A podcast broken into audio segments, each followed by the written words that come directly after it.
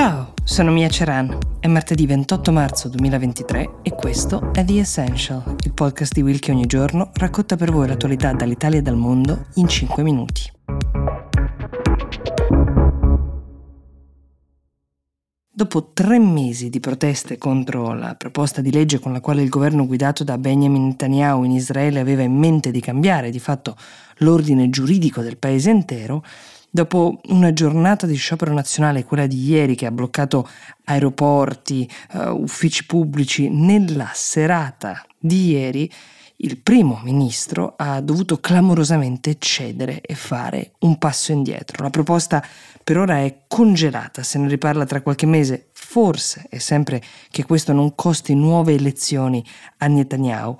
Lo faccio per non creare una frattura nel nostro popolo, ha detto Bibi, sempre che eh, 12 settimane di proteste eh, non l'abbiano già fatto accadere. L'incognita però adesso resta per il Premier. Come terrà insieme la coalizione che lo ha riportato alla guida del paese, quella coalizione profondamente di destra, eh, con membri eh, conservatori, ultraortodossi, che vede in quella sua compagine persone che hanno sostenuto questa proposta di riforma giudiziaria e che l'hanno voluta fortemente. Per riassumere brevemente, mh, fosse passata o dovesse passare in futuro, questo nuovo ordine concederebbe di fatto al governo in carica di poter nominare direttamente dei giudici, di rovesciare anche sentenze della Corte Suprema israeliana con una semplice maggioranza in Parlamento, di fatto renderebbe il governo incredibilmente potente e come molti hanno fatto notare, eh, lo stesso Netanyahu, che attualmente è sotto processo per corruzione, potrebbe beneficiare di questo nuovo assetto. Insomma, potrebbe essere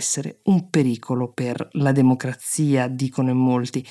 In piazza a Tel Aviv, ma non solo, sono scesi fisicamente e simbolicamente studenti, um, cittadini di ogni età, ma anche rappresentanti di settori importantissimi in Israele come il tech, uh, ma anche i militari. Questa è una novità assoluta. I militari si rifiutano insieme ai riservisti, che sono un'altra risorsa preziosa per il paese, di addestrarsi ormai da diverse settimane. Dall'altra parte della barricata, invece, a portare avanti questo progetto ci sono stati il ministro della giustizia, giustizia, Yariv Levin, che è dello stesso partito di Netanyahu, il Likud, Simcha Rotman, esponente invece di un altro partito con impronta più ortodossa, il ministro della sicurezza di estrema destra, questo Itamar Ben-Gvir, Invece il ministro della difesa, Yoav Galant, unico membro del governo che si era espresso pubblicamente contro questa riforma, è stato licenziato in tronco.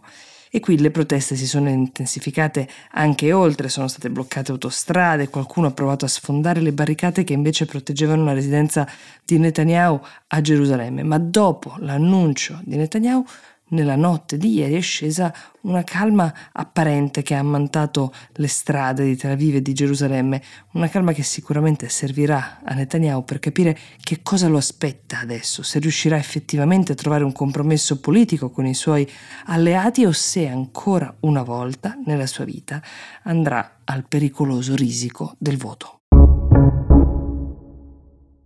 Nel frattempo, dall'altra parte del mondo, a Cuba, dove mancano elettricità, beni di prima necessità, cibo anche, e l'inflazione è ormai alle stelle, 8 milioni di persone hanno avuto domenica scorsa la possibilità di recarsi alle urne. C'erano da eleggere i 470 rappresentanti dell'Assemblea nazionale del potere popolare, un nome che sembra abbastanza ironico considerato che in quest'isola, lo ricordiamo, c'è un unico partito, quello comunista ovviamente. Perché andare a votare se la scelta è di fatto obbligata? È una domanda che sicuramente i cubani si pongono, visto che l'affluenza è in calo da più di una tornata elettorale, soprattutto da quando l'isola, che ha visto la propria principale fonte di entrate, cioè il turismo, bloccato per anni dalla pandemia, è entrata in una crisi gravissima, in una recessione dalla quale nessuno ha un piano per uscire. L'affluenza diventa così il dato rilevante da guardare perché a Cuba, come in molti altri paesi del centro e del Sud America, votare è obbligatorio, ci sono una serie di penali, alcune burocratiche, uh, ma altre anche economiche per chi si astiene, C'è chi sceglie però di astenersi comunque perché questo diventa l'unico strumento, come vi dicevo, di protesta in un paese dove non c'è nemmeno una campagna elettorale. Qualcuno potrebbe pensare che questo poi non sia interamente un male, ma sostanzialmente i profili dei candidati vengono presentati dagli organi di stampa del governo. Non ci sono media liberi che possano raccontare